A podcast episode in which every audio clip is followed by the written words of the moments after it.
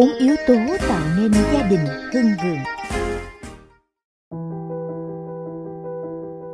có câu nói rằng, cuộc đời con người thành công lớn nhất không ngoài sự thành công của hôn nhân, hạnh phúc lớn nhất không ngoài hạnh phúc gia đình. Gia đình hòa thuận, hưng vượng là điều mà ai ai cũng mong mỏi, là phúc báo mà mọi người đều muốn có vậy, đâu là điều cốt yếu để gia đình có được phúc báo ấy? Dưới đây là bốn yếu tố đảm bảo gia đình hưng vượng lâu dài. Thiện lương. Cổ ngữ nói, người thiện lương cho dù chưa nhận được phúc nhưng họa thì đã rời xa. Bởi vậy mà thiện lương chính là phong thủy tốt nhất cho gia đình. Có câu chuyện kể rằng có một người nông dân sở hữu một loại giống ngô có phẩm chất tốt. Hàng năm, ông ta đều nhận được giải thưởng người sở hữu giống ngô tốt nhất. Điều khiến mọi người khó tin là người nông dân này đã sẵn sàng hào phóng phân phát giống ngô này cho những người nông dân khác. Có một người đem thắc mắc này hỏi ông, người nông dân trả lời, hoa ngô trong quá trình thụ phấn sẽ nhờ gió thổi. Nếu những cây ngô bên cạnh phẩm chất kém, thì sẽ ảnh hưởng đến chất lượng của ngô tôi. Vì vậy, tôi sẵn sàng phân phát giống ngô tốt của mình cho mọi người. Vừa tốt cho mọi người cũng là tốt cho tôi. Bạn thấy đó, bạn đối tốt với người khác cũng là đang đối tốt với chính bản thân mình. Cổ ngữ nói, phúc báo ở phía sau. Người hiền lành có thể trước mắt chịu thiệt, nhưng tương lai của họ sẽ có phúc trạch và có thể để tạo phúc cho con cháu. Cha mẹ là tấm gương, có ảnh hưởng trực tiếp đến việc hình thành tính cách của con trẻ. Bởi vậy, cần giáo dục và nuôi dưỡng cho trẻ sự thiện lương. Có như vậy mới giúp hình thành nên tính cách tốt đẹp. Điều này không chỉ giúp gia đình trở nên hưng vượng mà còn góp phần cho một xã hội hưng thịnh. Nhẫn nhịn, có một cặp vợ chồng, họ đã chung sống hòa thuận cùng nhau mấy chục năm, trải qua biết bao khó khăn mưa gió. Người chồng hiện đã trở thành lãnh đạo của một công ty lớn. Một lần, cả hai vợ chồng họ cùng đến dự lễ cưới của một nhân viên cấp dưới. Có người hỏi họ, bí quyết giữ gìn được hạnh phúc hôn nhân bao năm qua? Người chồng vừa cười vừa trả lời. Bí quyết chỉ có một chữ, nhẫn. Người vợ nói thêm. Thêm một chữ, nhịn nữa. Quả thực, nhẫn nhịn là cách dưỡng phúc cho gia đình. Vợ chồng chung sống cùng nhau dưới một nhà, sao tránh được những pháp pháp? Mâu thuẫn xảy ra. Thế nên giữa vợ chồng với nhau phải biết nhường nhịn. Người xưa có câu tu trăm năm mới đi chung một chuyến thuyền. Tu ngàn năm mới nên duyên vợ chồng. Nhân sinh một đời, có thể ở chung trọn đời trọn kiếp là việc không hề dễ dàng gì. Vậy nên, biết trân trọng tình cảm của nhau, thì hôn nhân mới có thể lâu bền, hạnh phúc gia đình mới được lâu dài. Gia đình là nơi để yêu thương, không phải là nơi để nói lý hay tranh luận đúng, sai ai là người có lỗi. Bởi tranh cãi dẫu đúng sai rõ ràng rồi, thì tình yêu thương cũng sẽ vơi dần, thậm chí không còn nữa.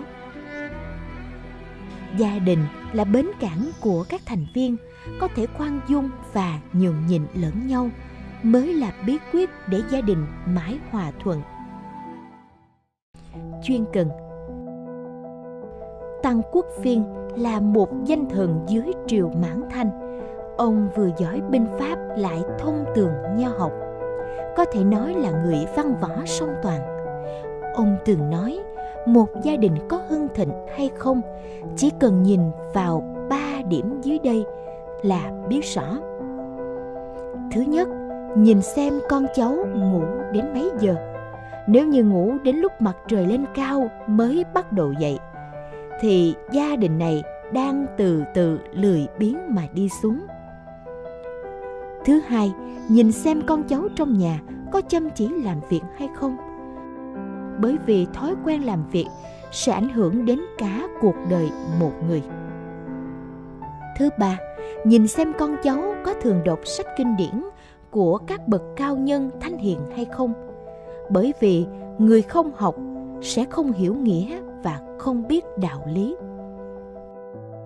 Chăm chỉ chuyên cần là cách phát tài thành công không thể tự dưng đến với một người lười nhác, khiến cho con trẻ có thể tự mình cố gắng, tự mình đi làm việc, giúp con hiểu được chuyên cần và nỗ lực. Đây mới là món quà tốt nhất mà cha mẹ nên dành tặng cho con, cũng là hành trang đảm bảo nhất để con bước vào đời. Đọc sách. Đối với một gia đình mà nói, không có thói quen nào tốt hơn thói quen đọc sách thông qua đọc sách, chúng ta có thể làm bạn với các nhà hiền triết, tìm thấy câu trả lời cho những nghi hoặc trên con đường nhân sinh. Đọc sách không chỉ giúp chúng ta có thêm tri thức, mở mang trí tuệ, mà còn giúp chúng ta thay đổi thế giới quan và nhân sinh quan. Gia tộc họ bùi ở văn hỷ, sơn tây, trung quốc là một ví dụ. Gia tộc này đã kế thừa và phát huy truyền thống đọc sách tới 2.000 năm lịch sử và trở thành đại thế gia đầu tiên lừng danh nhất trong lịch sử Trung Hoa. Theo tổng kết trong gia phả của họ Bùi, gia tộc họ Bùi từ khi bắt đầu ra đời đã sinh ra 59 vị tể tướng, 59 vị đại tướng quân và có hơn 3.000 người được ghi danh sử sách. Một trong những bí quyết của gia tộc họ Bùi chính là giáo dục việc đọc sách. Gia tộc họ Bùi cho rằng đọc sách mới hiểu được đạo lý. Con người không đọc sách, không biết đạo lý, cũng chỉ như con trâu con bò, chỉ biết kéo xe, học mà không hành thì cũng không đủ. Bùi gia còn có một quy tắc, đó là nếu người nào không thi đỗ tú tài thì không được bước chân vào từ đường của dòng họ. Vậy nên, trong gia tộc họ Bùi, từ trên xuống dưới, vô luận là nam hay nữ, già hay trẻ, cả gia tộc đều có một thói quen đọc sách, yêu thích đọc sách. Những thành viên trong gia tộc họ Bùi nhờ vậy mà ngày càng phát triển hưng thịnh. Họ còn tích đức hành thiện khiến sự nghiệp của gia tộc phát triển hưng thịnh. Điều này là vô cùng hiếm thấy trong lịch sử. Lâm Tắc Từ nói, tâm còn chưa thiện, phong thủy vô ích. Có thể nói phong thủy tốt nhất cho gia đình chính là mỗi thành viên cần nuôi dưỡng cho bản thân một nội tâm thuần thiện. Bồi dưỡng bốn yếu tố thiện lương, nhẫn nhịn, chuyên cần, đọc sách chính là phong thủy tốt nhất giúp gia đình trở nên hưng vượng.